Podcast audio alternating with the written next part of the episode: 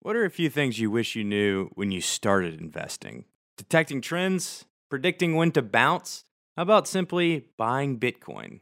You might sit in your bathrobe or on your couch all day staring at price charts, and this is definitely a way to learn how to trade. But for the past year now, there's a smarter, quicker way in the US. eToro.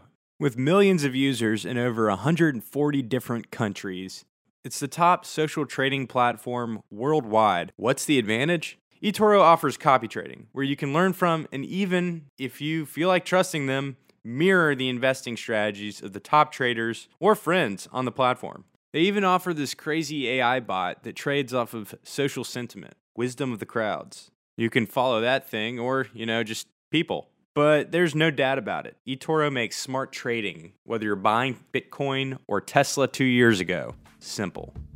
So check out their website today eToro, smart crypto trading made easy.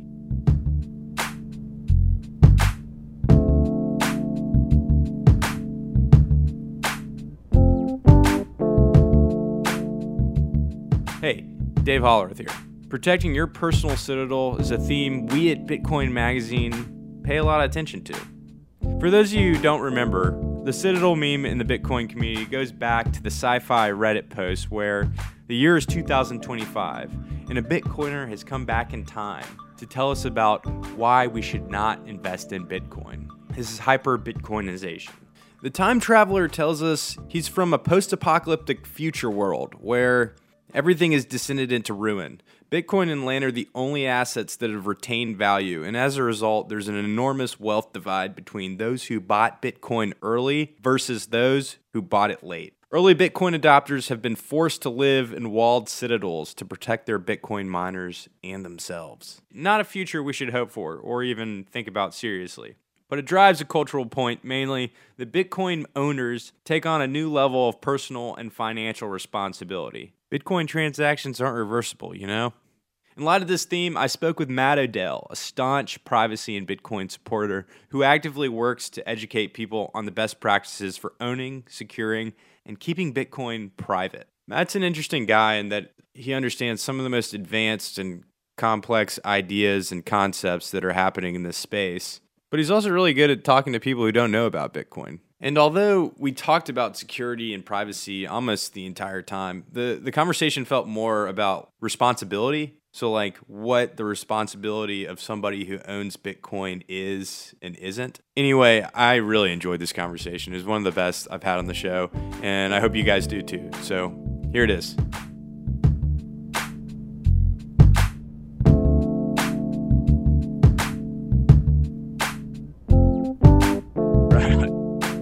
Well, to start, uh, I know you're coming to the Bitcoin conference. We're stoked about that. Oh, yeah, I'm super excited. Um, you know, I love uh, Rod is fantastic, Christian's fantastic, uh, John is fantastic. The BTC Media team, I'm a big fan, so I'm really excited. Bitcoin 2019 was awesome, so Bitcoin 2020 should be even better. Yeah, we ha- we had a lot of fun with it. Uh, they're all all those sales guys are working their asses off right now it, it's locked down over here until the conference happens in March. We're pretty stoked for it. So, uh, are, are, are y'all uh, going on the roof again? Yes, absolutely. That's like the one thing that we have nailed down for sure. As you said, they are, you know, they're hustling over there. So I, I don't have anything else concrete about what, uh, what, uh, how, how I will be participating.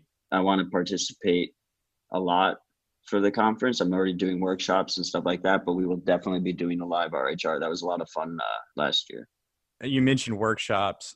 From what I can tell, you've gotten uh, a lot more active. You've always been like really active on Twitter in the Bitcoin community, but it seems like you've gotten a lot more active about uh, like education. Uh, yeah, so I mean that was always a priority for me. Um, it's one of the reasons I ruined my OPSEC to begin with, uh, back in like 2016 and the workshops have basically risen as a response to we have a great New York Bitcoin community. Yeah. Uh, mostly because of Pierre Rochard, but also because of the guys at BitDevs that have been running BitDevs. Uh, so there was a lot of there was a lot of support in the community to do hands-on workshops, um, and we've seen both you know user guides video user guides on youtube are very useful to people and and just getting their hands dirty uh, live is really important. And I, I, think you know a lot of these topics seem really complicated uh, which they are in a lot of ways. But when you actually get your hands on and you're actually using it people grasp it way quicker and it becomes um, you know much more approachable. Yeah. Do you, do you guys do anything like user based education like just like getting people comfortable with like sending and receiving bitcoin transactions and like which wallets to use and things like that? Yeah i mean so it's always like a time based thing right? Invest I, I mean i've been personally investing a lot of time in trying to educate people and and you have different levels right? So like twitter is extremely useful to educating large amounts of people. Podcast format is extremely useful. Uh, videos on youtube are extremely useful. You hit a lot of people across you know across the world. And and these workshops we basically had to limit them to 30 people and they sell out within like two days. We don't do them for a profit. Usually it's because of food and drink why there why there's a cost or in, in the case of the Coldcard workshops it's because we actually would buy Coldcards for people if they chose to opt that way so they didn't have to get it shipped to their house. Okay. Um, but they get sold out right away so we're at capacity. So then the question is what benefits the most from like a three hour hands-on workshop? And we've we've noticed that you know we think the the the sweet spot there at least until you know unless unless we can scale this up more it's hard to scale these workshops is this like mid-level user.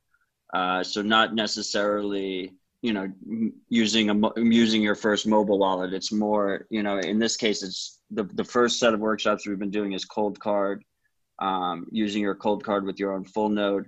So that's like a, a slightly it's it's it's a proficient bitcoin user that wants to level up you know and the next right. workshop that we're going to do is like build your own node. Um, so obviously i've and i'm sure you have as well i've had a ton of experience like bringing in absolute newcomers um, in terms of getting them installed on their first wallet and whatnot but that's we we haven't actually done that in workshop form. I kind of did it. I helped out the human rights foundation.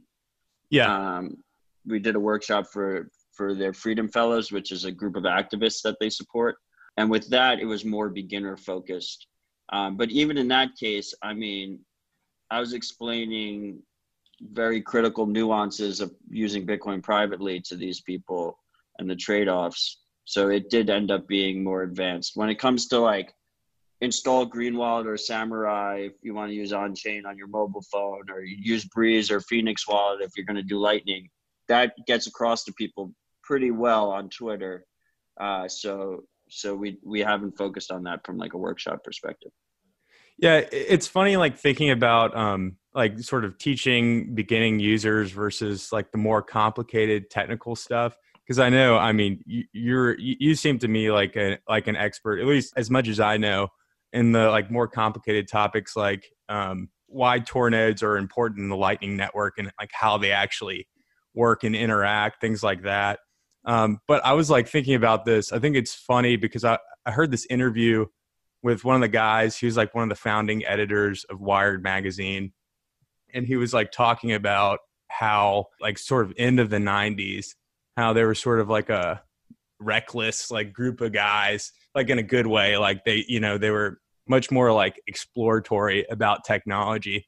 And in a way, the way they onboarded so many new users is that they talked about the complicated stuff and it attracted a lot of people not not as not as big of a group of people but like a lot of dedicated fans just because like they fell down the rabbit hole of just being interested in like you know things like the internet and stuff like that right when it was sort of like launching yeah i mean i i think i've noticed that at least the most effective use of my time is to basically focus my efforts towards basically educating like the Bitcoin guy. Like every group of friends has like the one guy who's obsessed with Bitcoin. If we can level up his best practices, then he can go and level up his 10, 10 close friends' best practices when they're ready, you know? And that's way more scalable than trying to necessarily hit the end user, hit that new new beginner Bitcoiner from a personal basis. Like I'm able, to, I'm basically able to level up way more people by hitting that intermediate person who is is the Bitcoin guy in their group of friends. Yeah, that's funny. In my group of friends, they literally call me Crypto Dave, which you know I take offense to because they, they don't even get the different the difference between you know why Bitcoin versus all other cryptos. They just sort of like lump it in. So maybe I've got some educating to do. Yeah, you take what you can get, but you got to level them up to Bitcoin Dave soon. Yeah. This thing that this uh Nathaniel Popper New York Times piece that came out. This narrative that like a lot of mainstream media outlets push about Bitcoin, which is basically that Bitcoin is mostly good for criminals.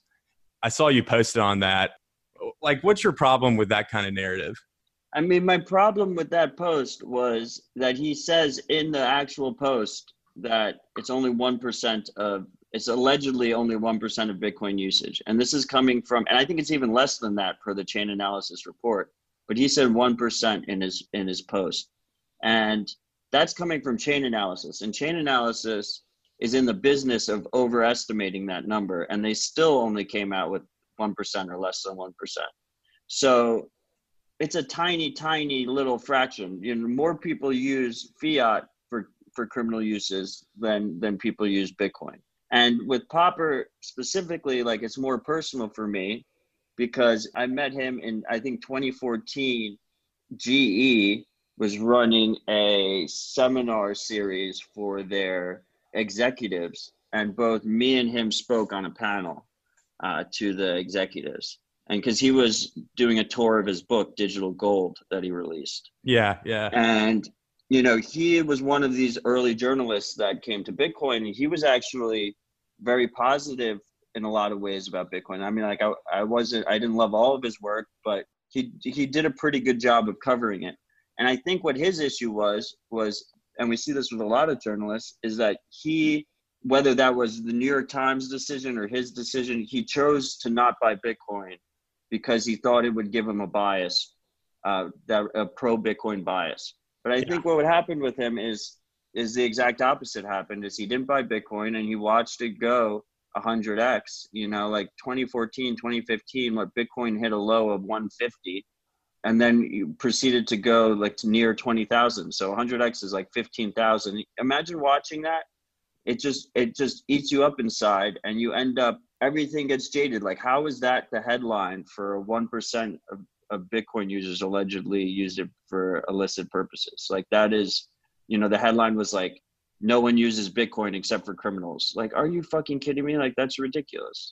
I was confused by his uh his tweet or his like series of tweets, especially because like everything was accurate, like sounded accurate to the report too, but it just didn't really add up to like the headline and like sort of what it seemed like uh, the narrative he was pushing. So it's like you know there's like that discrepancy but i mean as a as like a bitcoin journalist who owns bitcoin like you know i get that kind of shit all the time and like i'm not gonna like sugarcoat the fact that like bitcoin magazine is is uh you know uh for lack of better words we're pro btc you know and that like that's our bias so it's just it, it's kind of funny how like i don't know it's it's like in this world it kind of comes down to like everybody gets biased to something. So, you know, I don't know. I, do you make anything out of that?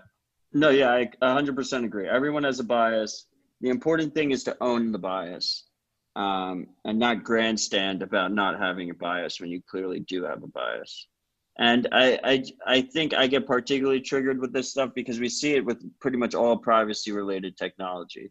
Uh, we see it with encryption. We see it with with inter, you know just internet privacy in general uh, where they, they basically try and frame the narrative where some criminals are using it. So let's let's make the privacy worse for 99.9% of users who are law abiding.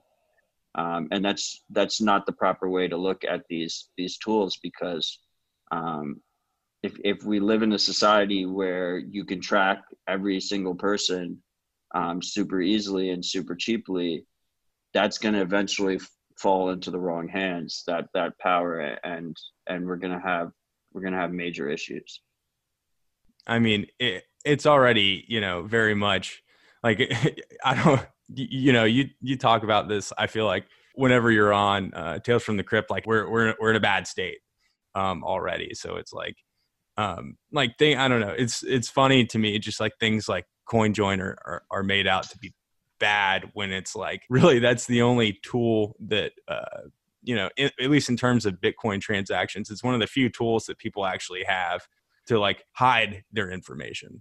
Yeah, otherwise all your past and future transactions are being tracked by anyone who you transact with, whoever you bought your Bitcoin from. Um, it's pretty ridiculous. And but I think it's important to when we're discussing this stuff to like it becomes immediately apparent to people when they see like what China is doing. Right? They see these authoritarians and they come in and they control their population. And that could be everywhere uh, if we don't stand up and make sure that doesn't happen, right? Yeah, I mean, da- data is good for business, and like governments, you know, function the same way for surveillance. So it's sort of like, you know, they want anything they can get to be more efficient at everything they want to do. You know, controlling power. So it's like, I mean, it becomes this thing where it's sort of like anybody, any of these entities are going to try and do it if they can. You have to assume, you know. So it's like, eh, it's yeah, it's a bad situation, but actually speaking about um, corporate entities that do this, um, you actually on the last uh, rabbit hole recap, you mentioned like a payments like Sats Back app that I actually interviewed the CEO uh, in a past episode on the show. You mentioned how they kind of have like a precarious privacy policy. Yeah, we're talking about Pei, right? Yeah, we're talking about Pei. Yeah. So, from your perspective, what is the problem with Pei? The the problem with Pei is the business model seems to be harvesting user information and giving you very few sats back in return for it. Um, and it's one thing if they admitted that uh, and made that trade-off very clear but they seem to be hiding that from users. And their privacy policy is written in such a way that it doesn't really guarantee you anything um, and then, I mean, we're Bitcoiners, don't trust verify. Like, you shouldn't even trust the privacy policy anyway. So when you try and use the app, it like basically forces location permissions, which is like the ultimate uh, data, you know, data stream that you can have. And then they're able to link that to your withdrawal addresses. So it's almost like the payment method uh, for the rewards that they're paying you to already sacrifice your privacy is actually another tracking method that they have at their disposal so they can link that all back. So you see the other two competitor services right is is you have Lolli and you have fold. Um, fold absolutely kills it on the privacy front. They have a super strong privacy policy. Um, and their actual setup the way they're set up because they use a gift card system um, they actually probably improve your privacy over just using your regular credit card. Like people have to remember, like there's a there's some nuance here because using your credit card is tracked already. Like they're tracking all of your credit card payments. The merchant is also tracking you already. So with Lolli, at least they did it in a way that they're not getting location permissions. They're not their their model is to sell your access to the merchant you know basically send users towards the merchant and then they get a cut in between. But they're not really gathering that much private data that isn't already being gathered for each transaction. And then fold is i think the best setup. And fold is nice because your credit card company just sees you buying fold gift cards. And the merchant only sees that you're spending with fold so they don't have your credit card information. So it actually improves your privacy to a degree. Uh, you know, Fold obviously has all that information, but I, I think that's good to see, and I, I I think that when you have all these services competing against each other, there's absolutely no reason to use Pei when you have Fold and Lolli there. Yeah, at the end of this episode, I'm to put uh, just a little segment of my interview with Tom. Um, I actually listened to it right before this interview, and I couldn't really tell. I, I mean, I asked him about what they do with uh, user data two ways. And both ways, he sort of uh, went around it. he avoided being able to say, you know, whether or not they did use sell user data or not. Um, he said they don't give location to vendors, but I, I don't know. I'm curious of like how where you would poke holes if I if I like was gonna talk to him again or something like that. Yeah, I mean, it just seems it just whenever someone's trying to like hide trade offs, it like freaks me out. Like Alali freaked me out in the beginning. Like uh, m- me and a bunch of other people put them on blast about it. They they they reworded their privacy policy. They made it much stronger. They unequivocally stated, you know, that they aren't in the business of selling user data. So like like you can tell when people make a best effort uh, to not mislead users and when they do the opposite. And I think Pei has already um, burned too many bridges in my book. But you know, we'll see if they if they can. I, I just I don't see it happening. So so I I don't I don't see them improving things. So you know we'll see. That's fair. So on the pod and Twitter, you talk a lot about the Tor network and the need for running nodes. Uh, can you sort of explain uh, why the Tor network is important for Bitcoin? So Tor is a a network that runs through the internet that is designed to improve your privacy. And the the major trade off of Tor is that the bandwidth requirements are you know the, the the bandwidth the speed that you can when you use tor the speed is way diminished from your like regular home internet connection yeah yeah so one of the reasons i think you know the scaling debate that we had in bitcoin uh, that culminated in 2017 about you know how much block data we are going to be transferring between nodes was so important is because it needed to remain possible to run a node through tor if you run an Ethereum node, like you have no chance of running it through Tor. And the reason that's important is because when users run nodes, they're verifying that the rule set of their node is being followed by the network. So the only way to use Bitcoin in, in a proper trust minimized fashion is to be running your own node. Now the issue is if you can't run it through Tor, then whoever your internet service provider is knows you're running a Bitcoin node.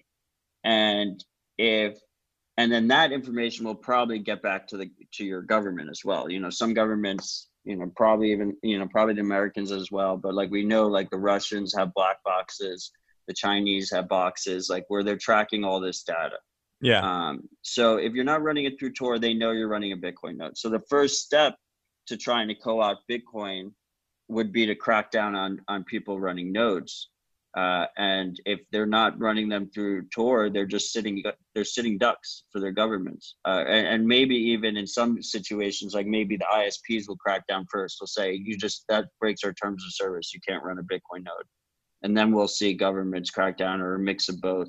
But it's very important that people can run a node privately. Um, and you know, Tor has its own trade-offs. It's not a not perfect.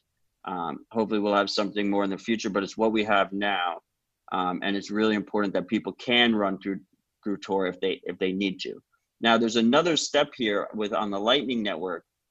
You know, so it's it's more important that people can run in terms of a regular Bitcoin node. It's more important that people can run on Tor than if they necessarily do run through Tor. Like I, like I understand, like if you just want you don't you don't want to deal with the performance hit of of running through Tor because you live in a country where you think it doesn't matter that your ISP and the government knows you run a node um, if maybe if you're already KYC'd or something and your government already presumably knows you have Bitcoin or you're on Bitcoin Twitter or you work for Bitcoin Magazine, then you know running a node doesn't really dox you, doesn't add any anything really to the threat model. So I I, I respect that in that regard. And as far as as far as Lightning goes, right now the biggest nodes on the the Lightning network with Lightning network you have to actually lock up liquidity and the network scales based on how much liquidity is in the system. Um, and we have an issue right now where the, the majority of, of the, the big nodes are run by known actors um, and they aren't run through Tor. Yeah. So we have that same exact issue that we discussed earlier, where if you know if the 10 biggest nodes are known exchanges then the governments can just go and pressure those guys and they can either stifle Lightning Network or just shut it down. Uh, so we need, uh, and if you were going to try and, you know, right now Lightning could have, you know, needs a bunch more privacy improvements. But if if you're trying to on a on a basic level, if you're trying to track track Lightning payments, you're going to need to be in the routes that are being paid.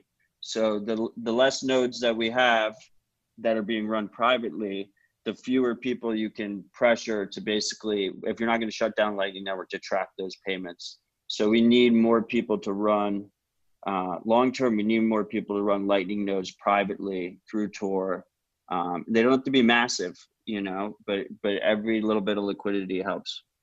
Yeah, the the the reason to run more Lightning Tor nodes privately that's because of sort of like the privacy rule, just that uh, you get more privacy in a crowd. Is is that sort of what you're saying?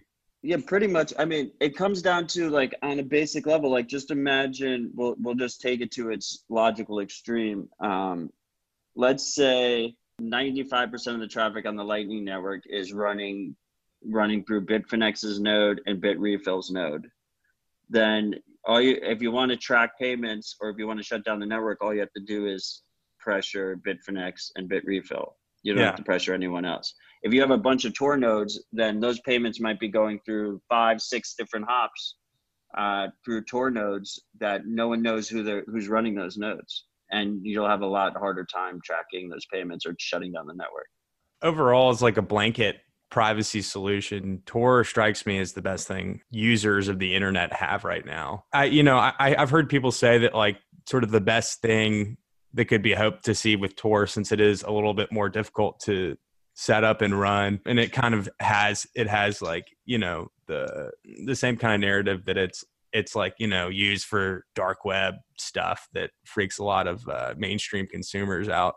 Like i've heard people say that the best thing that could happen would be that you know someone like firefox or mozilla would just use tor as their like inc- incognito mode or something like that. Like what do you hope will be a privacy solution in the future, like with or without Tor for internet browsing? Well, we already see, um, we actually saw Brave put it into their incognito mode. Yeah. You know, Brave, I have two main issues with Brave. I mean, it doesn't have that many eyes looking at the code, uh, which is never ideal, especially if you can't look at the code yourself. Uh, you can't review the code yourself. And then the other thing is they have that horrible shitcoin but you don't actually have to use the shitcoin to use the browser. But it's good to see that it's in incognito mode there. Hopefully, we'll see it in other places. Uh, Firefox is obviously uh, seems like a prime target for it. But actually, Tor has their own Tor browser. Um, yeah. That is actually pretty fantastic to use. It's pretty user friendly, very it's point and click, um, and that'll probably give you like the best privacy. Like if you're, you know, as as as good as you're going to get if you're running it on like a Mac or a Windows. You know, like maybe Windows is spying on you, maybe Apple's spying on you, but it'll give you pretty decent privacy, and it's you know point and click. Uh, I, I think you know one of these issues is that the adversaries constantly improve, and there's always going to be a lot of nuance with privacy uh, in terms of what your threat model is. So there'll never be like an easy, perfect privacy for anything. Yeah. Privacy will always be the more complicated option uh, because the easiest way to make a service more convenient is to reduce privacy. And I think people should just assume, like for 99% of users, you should just operate under the assumption that if one of these like really sophisticated actors, whether that's a state or a corporation, wants to target you specifically, they're going to be able to own you if you're connected to the internet, just in general. Uh, and you operate under that assumption, and then you work back from there and just try and reduce your exposure. Yeah, so sort of like the scales of like usability versus privacy. Um, that kind of gets into this uh, SIM swapping, and like SIM swapping, something that's been happening for years. But you know, sort of like the gist of it is that you know these wireless carriers, like even the big ones, have been proven just to have like terrible privacy or I guess security settings for users' passwords. So hackers or just any attacker can come in. A lot of times they can switch the SIM card to their to a phone remotely, or they can convince like a AT and T employee to do it for them, or like bribe them or something like that. Really low cost, and um, that's a huge problem. The best excuse I've seen that uh, the carriers have is that they're more focused on you know usability for everybody which is like easy use and you know, not taking time to actually like be in person in a store to change your card and things like that. Like, I don't know, just uh, what you think of the whole sim sim swapping issue right now. I mean, tons of uh, Bitcoin holders ha- have been uh, hit by it. More crypto than Bitcoin, but some Bitcoin holders too, though. I guess. Yeah, we've some we've had some heavy hitters get hit. Uh, like I remember, I forget who it was, like the now defunct Bitcoin Foundation. Um, yeah. Forget what his name was. He got hit like pretty hard, and he was like on the board of the Bitcoin Foundation. Um, yeah, I mean, look, phone companies are kind of between a, you know they're in a rock and a hard place. Their their policy sets right now are are horribly insufficient. Um, but you can also see on the opposite side, like if someone loses their phone, and they have to go into a store and do like a bunch of different checks and like wait three days and do all this stuff just to get a new phone activated like people will flip shits as well on them. So they're trying to straddle that middle ground where like they can help actual legitimate users recover their their accounts you know recover their their their phone number and move to a new device in those situations we've seen Apple use this as an excuse with their their iOS backups aren't end-to-end encrypted, and they're like, we're afraid that users are going to lose their password. I don't know if this is like a legitimate excuse or not, but that's what they're saying. They're like, we're afraid users are going to lose their password and they're not going to be able to get uh, their backups. Uh, so we made that sacrifice, but in, in return, governments are able to to then take all those iCloud backups and surveil you that way. Um, I think long term, the real solution is like, why do we even have phone numbers anymore? It just doesn't yeah. seem like something that is, is should be necessary. Um, and uh, you know, ideally, in terms of Bitcoin, like you shouldn't be in a situation where your phone number can be used to access your Bitcoin. So like a lot of times we've seen it happen because of like Coinbase, you're storing on Coinbase, and they usually the SIM swap attacks is services uh, allow you to reset your password using a phone number authentication only. Yeah. Um, those services should be ashamed of themselves. They shouldn't offer that.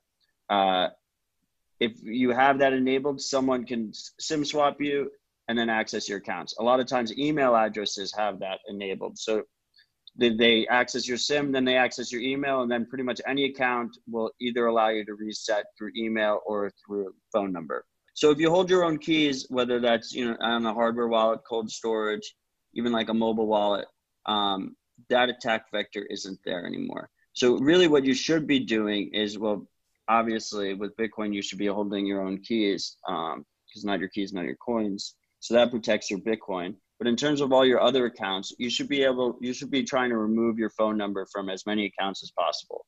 Uh, you should at least be looking for settings that say disable phone based recovery.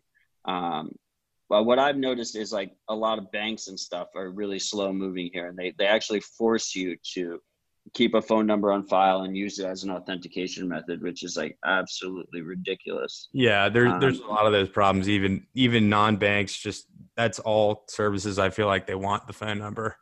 Yeah, but in those situations, you're going to have to use like a, a burner number that's not your normal number that everyone knows, or uh, you know, some people opt for like a Google Voice number, which you can get in addition for free, uh, which isn't like a proper burner. It's connected to your identity, but it's it's it's harder to swap because it's connected to your Google account. Yeah. Uh, you know, if, if people are using their uh, a Google account or like a Microsoft account as their main or an Apple account as their main account, like you got to make sure that account is the most locked down out of anything because that's the account people are going to be sending password requests to. So they compromise that account and then they can get into everything else. Um, and then like the simplest way to check, like if you're secure, is like go through those forgot password prompts. Go to the important sites.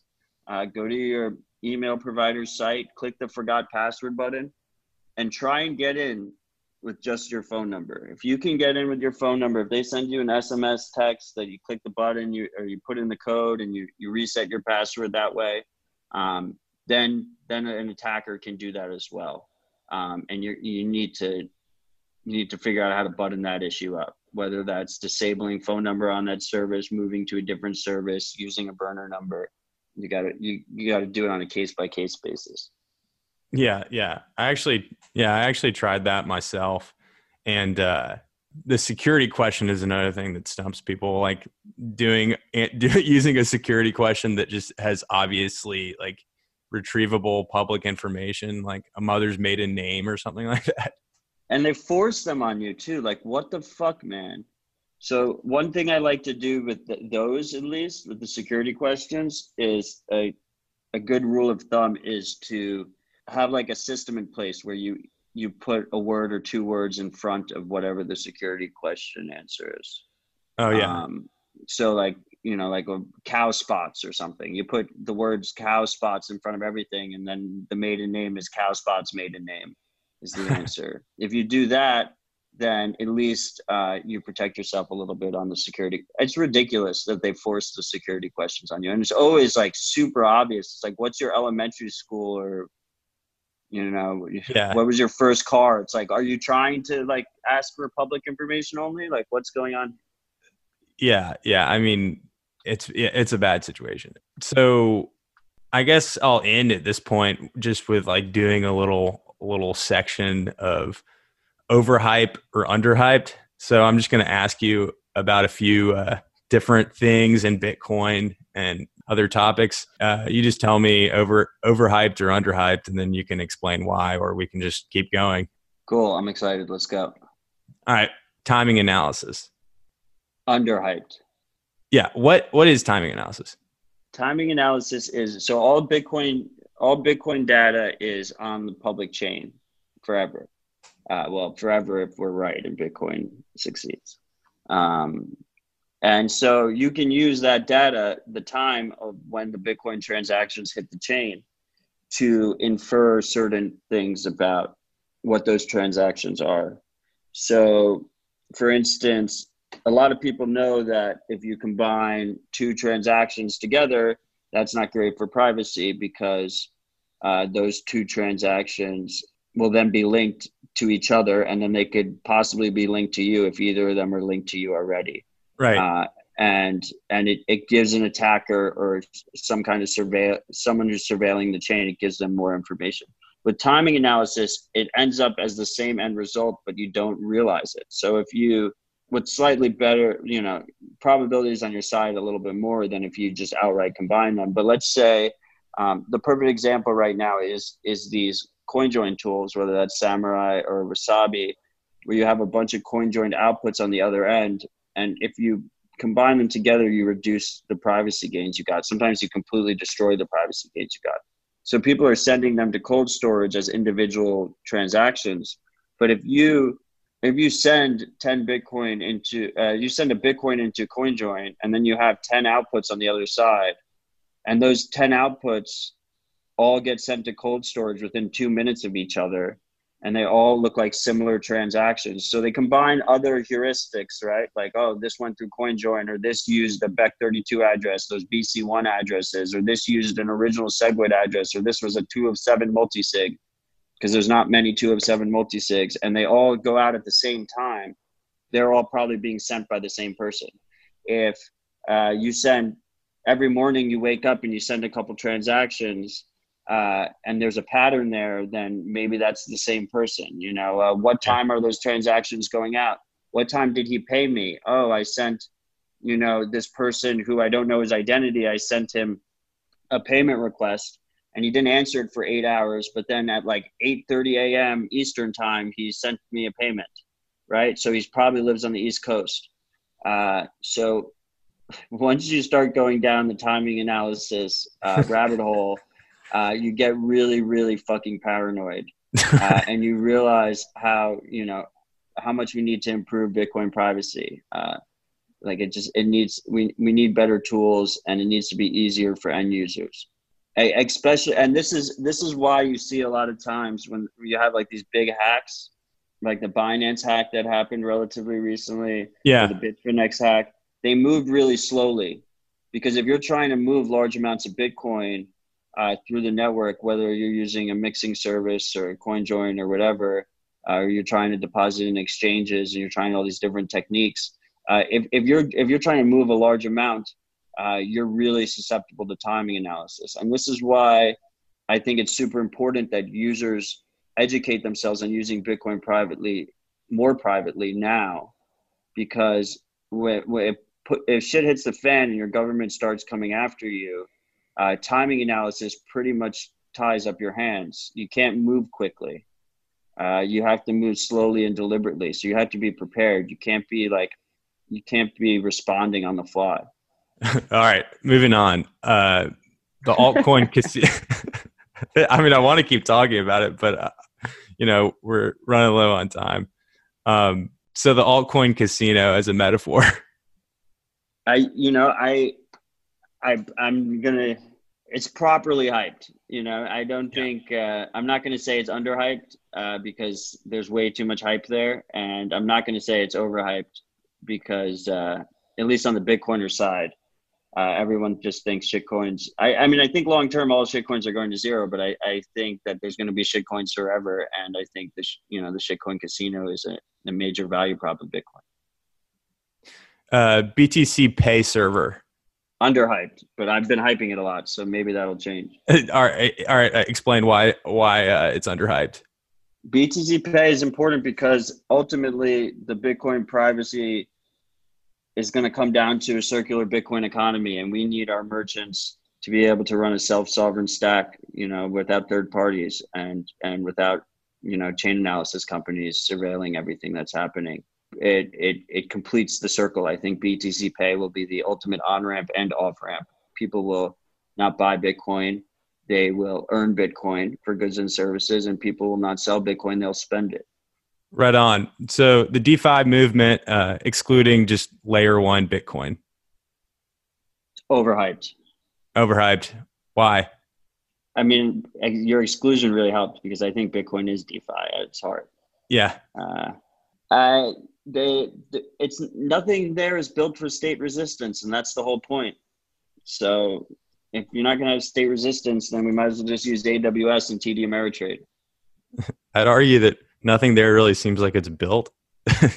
yeah, exactly. It's I have a lot of issues with it, but I, I'm surprised because I thought the I thought governments would crack down more, and it's really unhealthy, kind of that they haven't at least cracked down on the fringes because all this stuff is getting built with horrible assumptions, uh, just super naive. I think. Uh, at the end of the day, like you want to take something like Maker down, you could take it down pretty easily if you're a major government.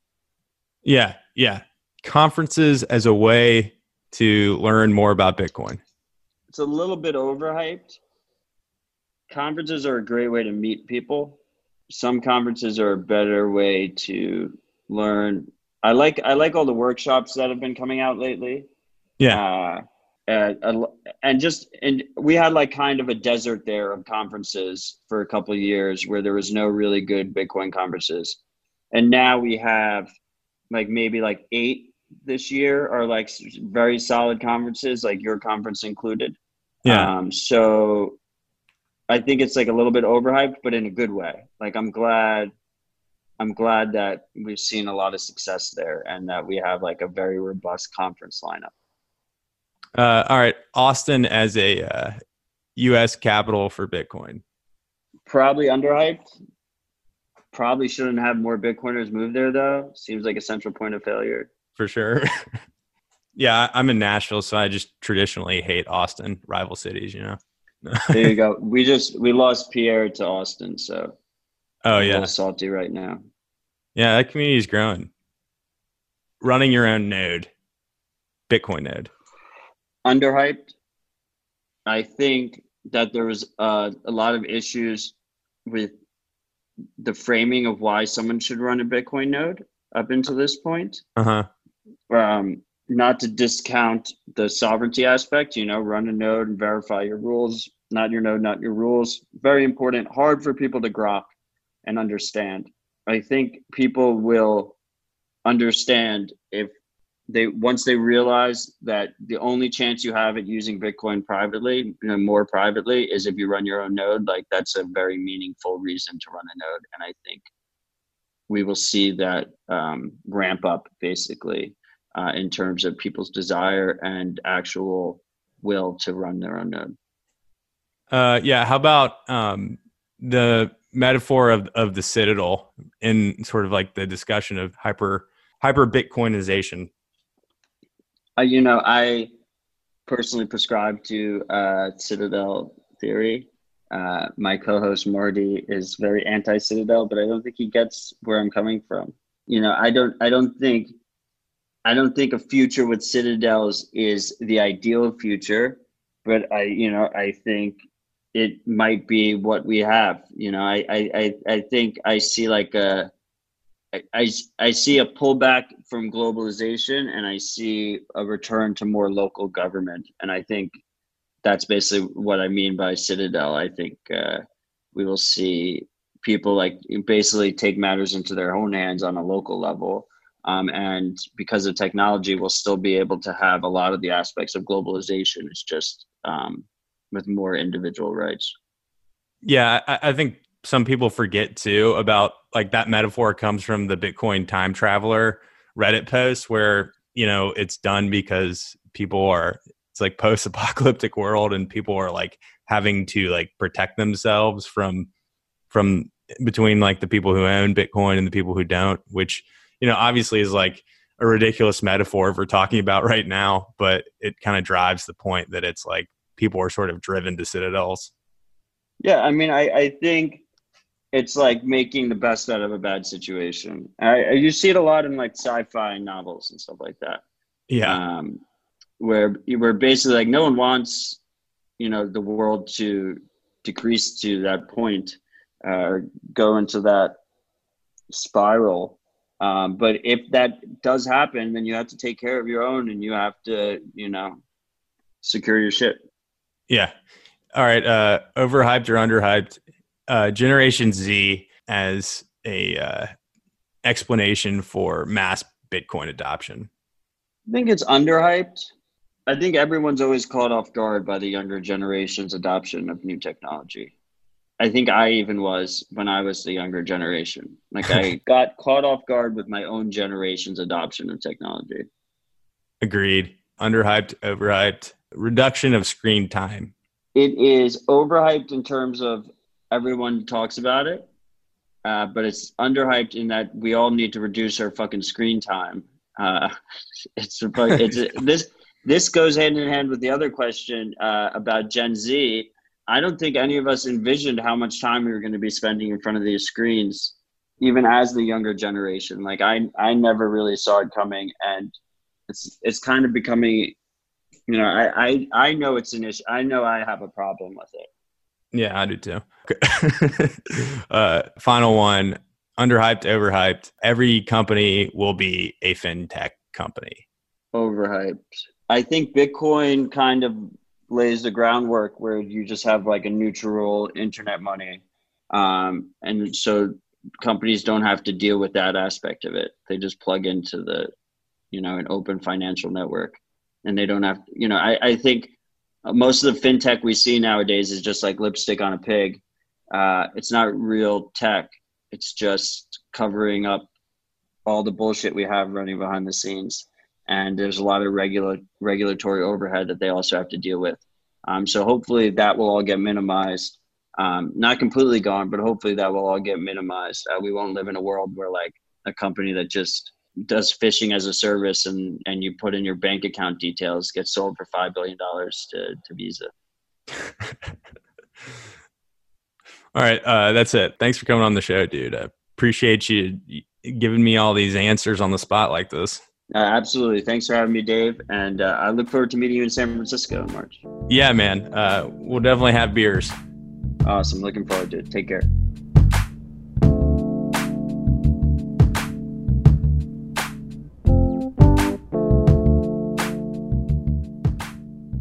Real quick too here's a snippet of my interview i did back in november with tom bahar the ceo of Pei. This is the part where he talks about what Pei does with user transaction location data. Just to get back to the app i know when you allow Pei to know your location you can get a better cashback reward kind of deal why is this the case since a lot of your merchants are, you know, larger chain retailers? It, depending where you are, there are a lot of location specific places. And even the larger retailers can sometimes have places that aren't fully supported, right? So we have every one off, like Wendy's and such. While we support a good vast majority of them, they'll also have kind of what we call, um, you know, blacked out uh, retailers or locations where they won't support it. And it also differentiates the actual amount of the cashback because there's also things like happy hour and things like that that we also determine to provide more cash back. So it's really providing a more dynamic experience, and the location itself helps us to also attribute the purchase to a location specific place, uh, which ultimately we try and return that value after we're able to attribute it successfully to the user by giving them that ability to see really the receipt of the transaction, but also being able to see exactly where it happened. I think one of the biggest things that we were able to solve that we're really excited about is that transaction information like sucks big time, right? Like being able to decrypt a transaction itself, being able to understand where it happened and all this stuff when you go and you review it lacks quite significantly. And that's part of the fragmentation issue. It's part of the, the whole Visa MasterCard ownership issue that exists. And so we, with the tech that we were able to build, wanted to be able to bring that kind of solution back to people and say, since you are using Pei, since you're allowing us to automatically attribute the transactions, we want to be able to help you kind of also understand what you're spending, how you're spending, where you're spending, things that your bank should have hopefully done for you but doesn't. We want to help give them as much value out of their finances as we possibly can. Do you also help vendors understand from the uh, purchasing insights what's going on? Uh, we do report that this transaction happened, right? Like we'll say, hey, there's this amount that was spent, kind of thing. You know, we're expecting this cash back, right? That's how we we get the cash back. But we don't tell them location information. We don't share location information with anyone or or anything like that. It's very purely used to be able to correlate a transaction that happens to a retailer's you know offer and then back to the user for their actual transaction. So it's not used or you know kept for any reason outside of that.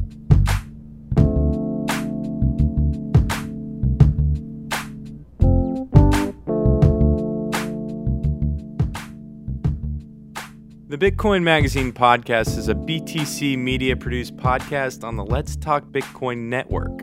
You can find us on Twitter at Bitcoin Magazine, and you can find out about other engaging shows we produce by subscribing to our feed on iTunes, Spotify, or wherever you get your podcasts. Thanks for tuning in. See you next time.